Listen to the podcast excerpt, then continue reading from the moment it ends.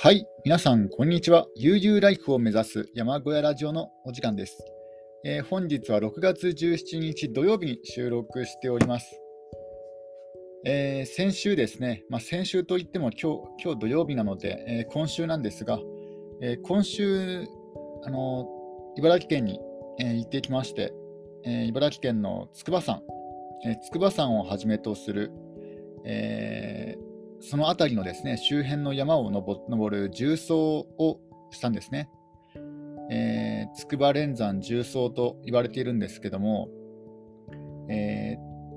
ー、岩瀬駅というところから、えー、スタートしまして、で最終的には、えー、筑波山の、えー、バス停、バス停まで降りて、で、でバスでですねあの駅まで帰るっていう、そういうコースなんですけども、えこれがですね、えこれを、えしてきました。えで結果どうだったかと言いますと、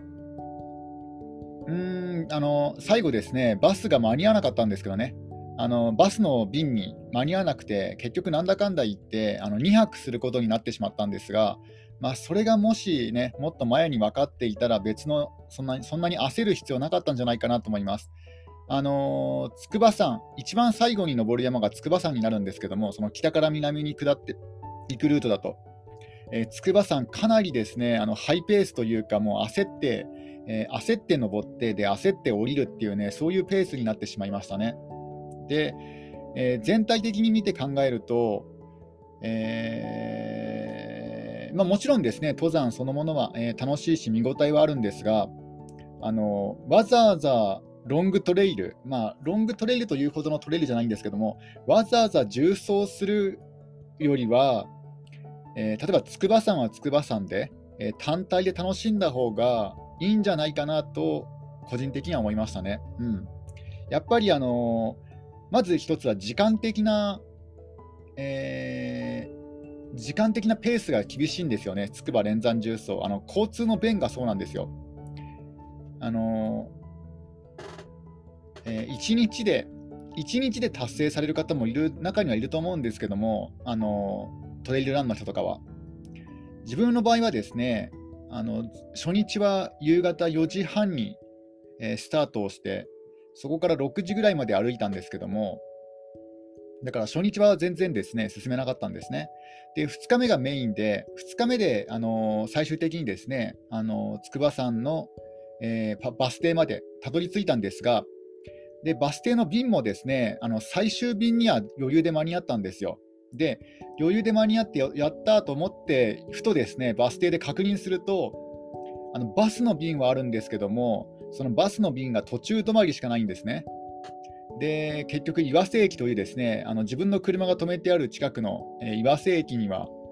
行く行く便がなくて、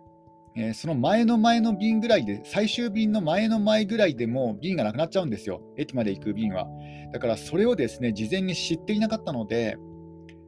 えー、これが結構、えー、あれですね、あの、やられましたね、これに。で結局あの、バスターミナルの近くで、あそのバスそのバスターミナルでそのことに気づいたので、あのバスターミナルの近くで野宿するしかなかったんですが、まあ、そんな羽目になってしまったんですよ。だから、えー、時間的にはですね、えー、自分は7時半、ん ?7 時半だったかな？あの最終のバスがですね、えー、と8時半だったかな、最終のバスが8時20分か40分だと思いますので、で自分が8時あ7時40分ぐらいに着いたんですね。で、だから7時40分じゃ全然ないってことですよね。6時、6時台ぐらいに着かないと駅に行く便がないんですよ。ということは事実上、つくば、つくば、じゅつくば、つくば連山重曹は、あの事実上、登山だと1日じゃ無理だなっていうことが結論付けます付けられますね。まあ、早朝出発とかだったら、ま、とかだったらまた別かもしれないですけども、その代わりあの、岩瀬駅の始発に、岩瀬駅にたどり着く、ね、あの便がないですので、そうなると、あの電車の方が。電車の便がないですので、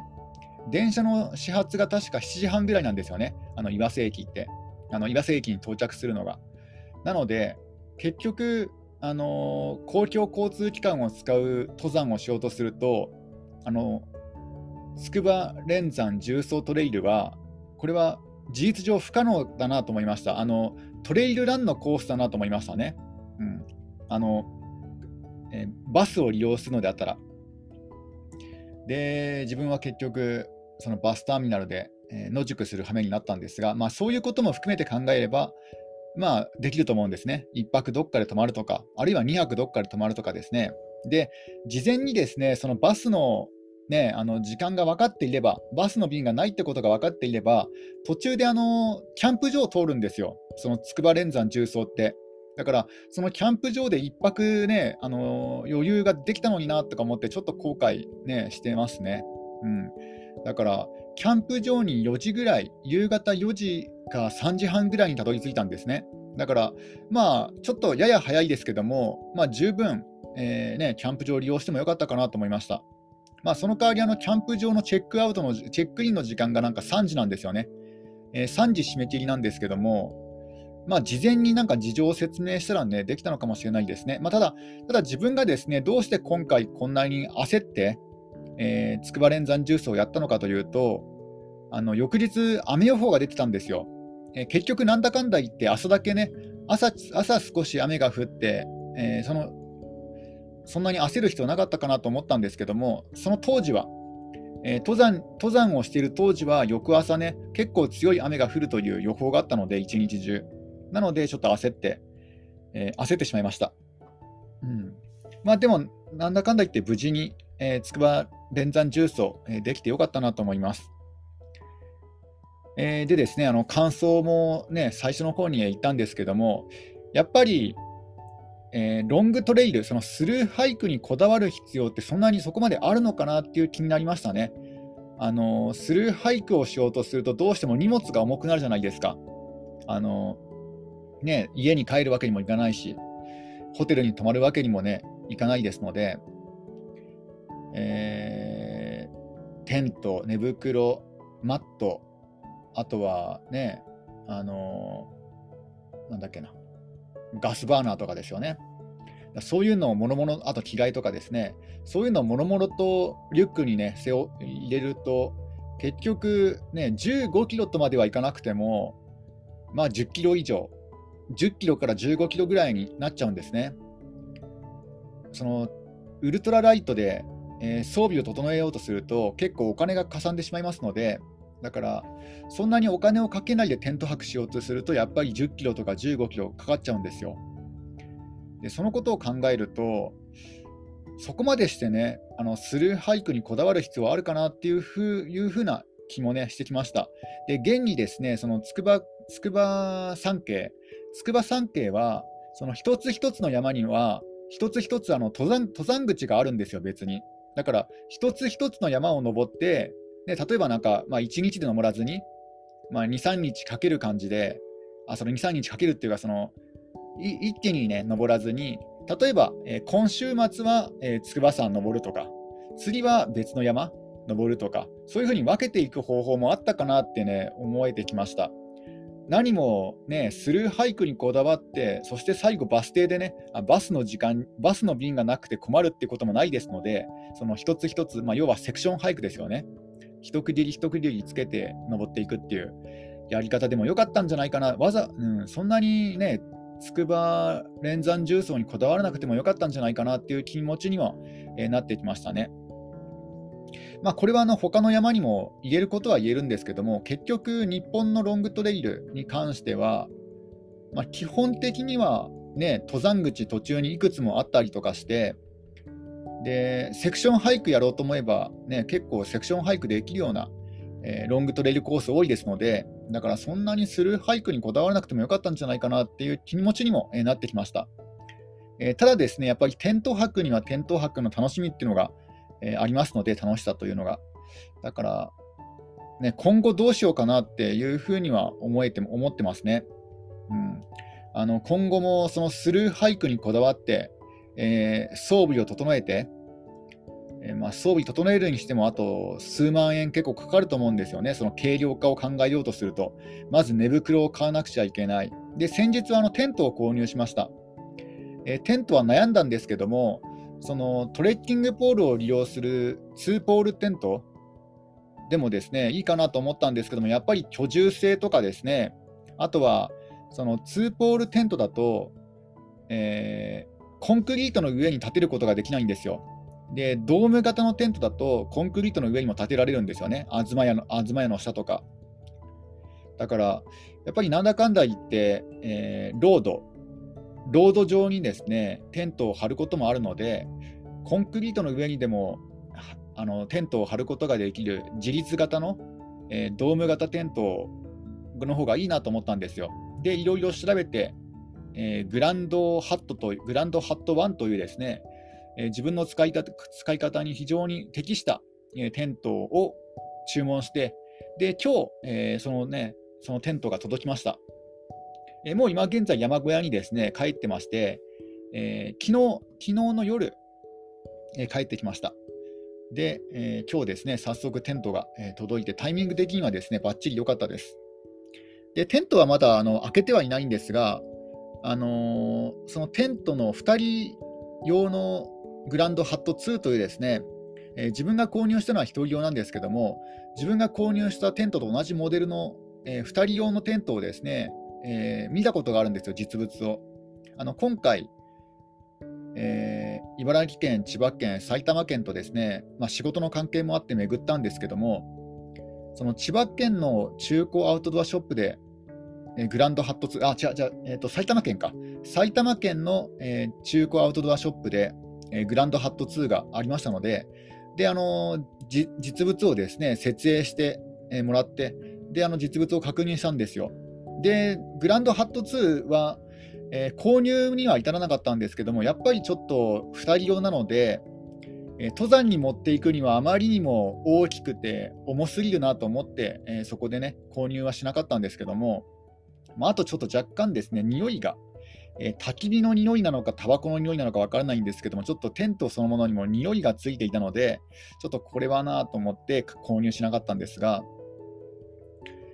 えー、ただ、えー、そのテントの使い勝手とかはですね非常に優れているなと思いました。よく考えられているなと思いました。うん、これはまたブログか何かでね、あというか、普通にグランドハット1で YouTube で検索されると、あのそのグランドハット1を設計した方がですね、事細かく丁寧に説明してますので、その動画を見ると、えー、どういうテントかなと分かると思います。天幕デザインさんの、えー、グランドハット1というテントで、え今ですね、もう製造製造が終了してまして、廃盤、廃盤のテントで今30%割引で、え購入できますので、もし興味のある方はですね、えちょっと、え検討してみるのもいいんじゃないかなと思います。えもう二度と手に入もう新品では二度と手に入らないところですからね。うん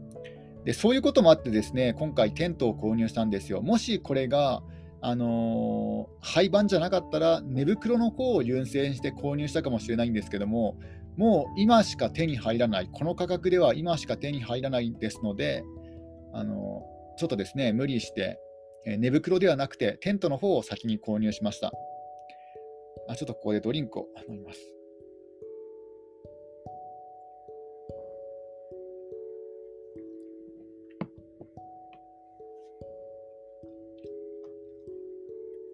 で、まあ、テントを購入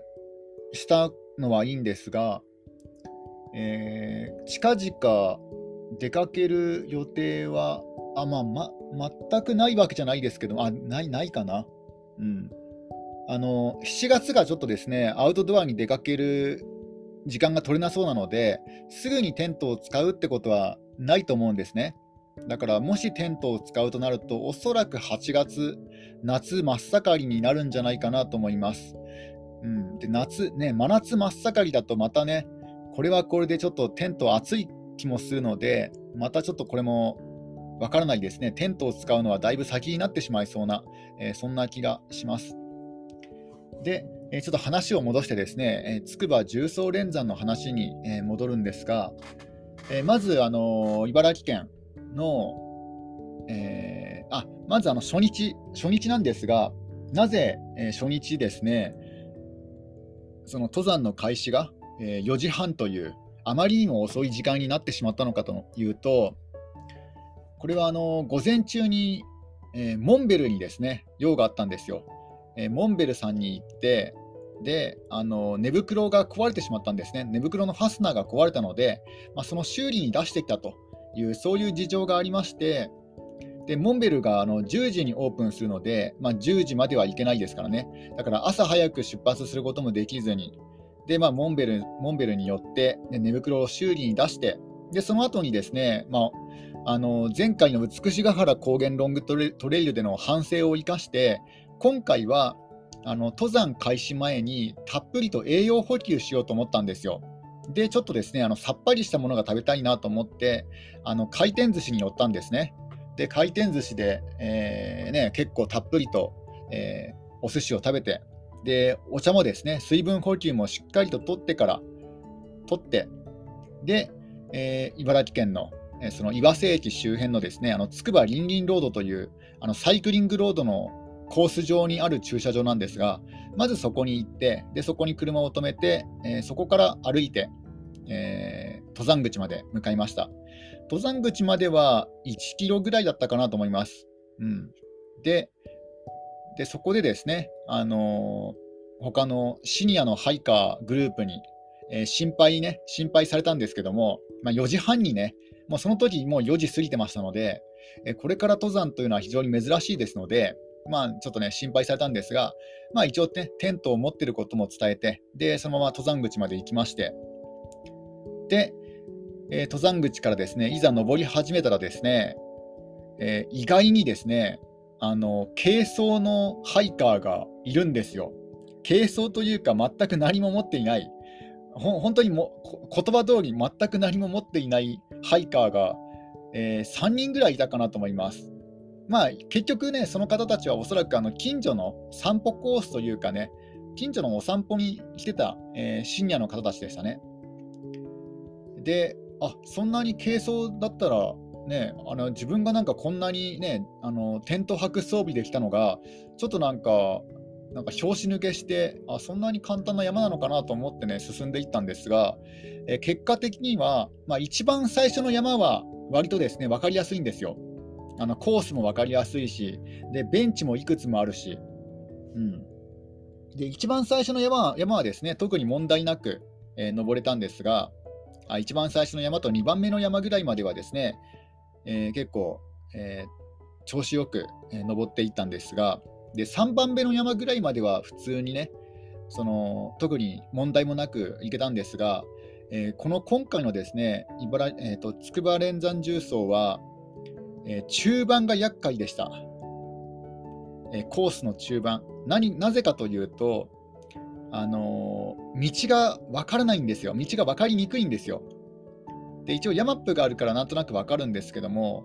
いやこれヤマップがなかったらその地図アプリがなかったら完全に迷ってしまったなと思いました、えこれ迷う理由はですね迷う理由の一つは道がたくさんあるんですよ。道がたくさんあるというか道っぽいものがたくさんあるんですよ。やっぱりね、あのー、え低山ですので、茨城県そんなに高い山ありませんので、おそらくあの登山されている方も、そんなにあの、えー、危険度が少ないと思って、どんどんどんどん行ってしまったりとかしてるのか分かんないんですが、あのコースっぽいものがいくつもあるんですよね。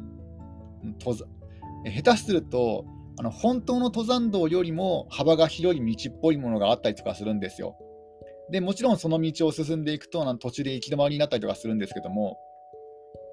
そういうまず一つは、えー、登山道っぽいものがいくつもあって道が分かりにくいとで目印がないとあのピンクテープとかの目印が、ね、なかったりとか、えー、標識がなかったりとかですねするんですね。であとは逆にですね、まあ、これはそのごく限られたゾーンでしたけども全く登山道っぽくないんですよね。え本当にこれ、人が通ったのかなっていうね、そのぐらい心配になるような、そういうもう獣道のような道もありましたね。まあ、本当にごく一部の区間だったんですけども、えー、獣道、まるで獣道のような区間が本当にありました。で、そんな感じでですね、本当、道迷いのリスクが高いなと思いましたね。えー、で、あ、ちょっとまたここでコーヒーを飲みます。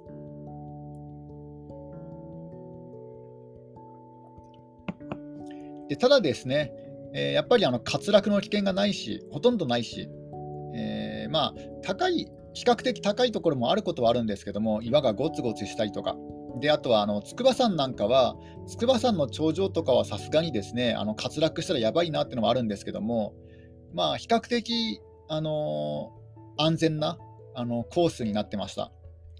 えー、ただですね、問題というか、あのー、まあ、問題か、問題はですね、あの筑波山系というのは非常に水が豊富なんですね。であの湧き水とか沢もですね結構流れていたりとかするんですよ。だから水の補給にはそんなに心配しなくてもいいかなと思います。あの浄水器でもあれば。であとはあの自販機とかもですねあの特に筑波山なんて自販機結構ありますからね。あの頂上に結構あるんですよ。なんか自販機っぽいのが。あ頂上付近にですね。うん、で、えっ、と、だから水のね、水の補給の心配は全くしなくてもよかったんですけども、何が問題かというと、水が豊富なので、あの山もですね、結構水をこう保ってるのか、保水力が強いのか、えー、黒土でちょっと滑りやすい土なんですよね。えー、だから、えー、土も滑りやすいし、岩もね、滑りやすいんですよ。でですよ、え筑波山結構岩がゴロゴロしているガレ場が多いですので、これが結構ですね、あの慣れていない人、ガレバ歩きに慣れていない人はちょっと手間取るんじゃないかなと思います。まあ、自分の場合はトレッキングポールがありましたので、まあ、そんなにですね、あのー、滑りそうになったことはな数少なかったですけども、まあ、その代わり2回ぐらいね、滑りましたね。尻餅つきつきましたね。うん。まあ、ちょっと焦ってたってこともあるんですけども、時間が、時間に追われて。うん。えー、あとはですね、まあ、一つ一つの山はそんなにですね登山の時間が登るまでの時間がそんなにかからない山ですので、えなので、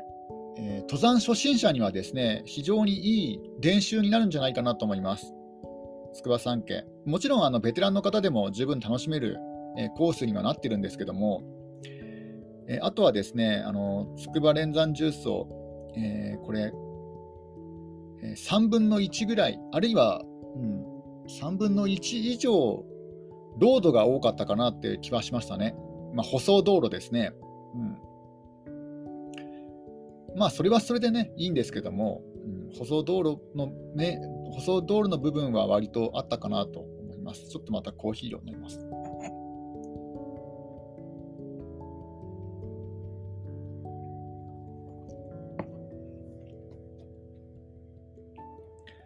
まあ、で、なんとか、えー、2泊3日、2泊、2泊3日じゃないか、あの、もうゴール、ゴールにはたどり着いたので、1泊2日か、1泊2日で、で、あの、スタート地点に戻るのに、えー、午前中ね、3日目の午前中使ってますので、えー、まあ、そんな感じで、2泊3日でスタート地点に戻ってくるという、えー、そういう、え重曹登山だったんですが、え結果としてですね、えー、なんか重いザックをずっと背負っていたのか、なんか肩のところにですね、汗もができたっていうか、えー、肩をですね、痛めたっていうか、うん、やっぱり重い荷物をずっと背負ってると、あの体に良くないんだなってことが分かりました。なので、そういうこともあってですね、今後どうしようかなと思ってるんですよ。もう道は2つかなと思います。えー、荷物をあの、装備品に高いお金を出して買って、え荷物を超軽量化するかウルトラ、ウルトラライトにするか、あるいはもうセクションハイクにするか、うん、スルーハイクはやめてセクションハイクにするか、今後のロングトレイルの、え歩き方ですね。まあ、ちょっと悩ましいかなと思います。うんまあ、そんな感じでですね、あのつくば、え、重曹連山に、えー、行ってきました、先週、あ、今週。で、その後はですね、どあのー、千葉県のホテルと埼玉県のホテルにですね、あの泊まったんですけども、えー、両どっちもですね、あの地域の観光クーポンと、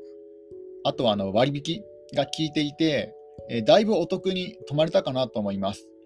えどちらともだいたい約2000円引き、あの5000円以上のホテルに泊まると2000円引きなんですよ。で確か1万円以上のホテルに泊まると5000円引きだったかな、うん、ちょっとね、記憶は多分多分多分そうかもしれないです。で、自分の場合はですね、1万円以上のホテルはちょっとちょっと高いので泊まらなかったので、あのー、5000円以上のホテル、まあ、6000円とかね、あるいはもうちょい上ぐらいな。で、まあ、結局、そのホテルの2000円割引と、あとは2000円のクーポンがつきますので、まあ、この2000円のクーポンというのは、あの割とですね、チェーン店でよく使えるんですよ。例えば、コンビニとかスーパーとか薬局とか、えー、そういうところで使える地域のね、観光クーポンもらえるんですが、ただ、地域のね、地域をこう、なんだろう、まあ、要は GoTo イートのあの県独自版ってやつですね。GoTo、GoTo トラベルか。GoTo トラベルのあの県独自って、県独自の GoTo トトラベルです。でも、あの地域を盛り上げるための GoTo トラベルじゃないですか、こういうのって。でも使える、そのチケット、あのクーポンが使えるのは、大抵チェーン店なんですよ。だから、あれ、これチェーン店とかね、大型店は儲かるけども、個人経営店少ないなと思ったんですよ、クーポン使えるお店。えー、だから、個人商店の人はね、あまりこう、あれかなと思いました。えー、クーポンの対象にはなってなかったんですね。まあ、その代わりも個人商店はあれかなあの、コロナの給付金でだいぶね、がっぽりもらってるようですので、まあ、そういうのは大丈夫なのかな大丈夫なのかなと思います。え、なんかチェーン店ではよく使えるクーポンでした。なので、あの自分の場合はあの電電気製電化製品とか、あとはあの、えー、日用品とかを買いました。で、えー、結局ですね、そのホテル2000円割引プラス2000円クーポンですので、4000円割引なんですよ、要は。4000円お得なんですよ。だから6000円のホテルに泊まると、まあ、2000円で泊まれると。2000円でホテルに泊まれますので、うん、これは結構ね、お得なんじゃないかなと思います。だって今、カプセルホテルだっておそらく2000円ぐらいしますよね。あの自分はカプセルホテル、ああいうの苦手なので泊まったことがないんですけども、だからカプセルホテルに2000円泊まるんだったら、あの普通のホテルに、えー、5000円以上の普通のホテルに泊まって4000円分、あの後でね、返してもらった方がいいんじゃないかなと、あその2000円割引プラス2000円クーポンですね。えなので、今の時期、非常にね、あのお得に泊まれるなと思いました。で、えー、千葉県、埼玉県とまあ、ちょっとしたね、仕事をして、で、昨日の夜に、えー、帰ってきたという、えー、そういった流れです。で、今日一日はですね、そのテントとか、あとは着ていた服とかですね、そういうのをあの洗濯したりとか干したりとかして、えー、過ごしました。で、今日届いたテントはさすがにですね、さすがにもう今日届いたテントは新品のテントもね、あの設営するほどの時間とエネルギーの余裕もなかったので、それはまだね、開封はしていないんですが、まあ、これもいずれ、えー、開けたいなと思います。えー、本当はですね、あの自分の住んでいる山林で、あの面積がねあの、あるから、そこでテント張ってもいいんですけども、あまあ、そこでテント張ってもいいんですけどね、どうしよう、どうしようかなと思います。せっかくだったら、近くのですね、あの運動公園とかキャン無料キャンプ場とかでね、設営しようかなというとも思ってますね。うん。それかもう実際に本番で、実際の登山で本番で一発、ね、あの練習せずに、もうぶっつけ本番でテント泊するっていう手もありますね。一応あの2人、2人用のテントであったら、一度設営を経験してますので、うん、だからなんとかなるんじゃないかなとも思ってます。ちょっとここでまたコーヒーを飲みます。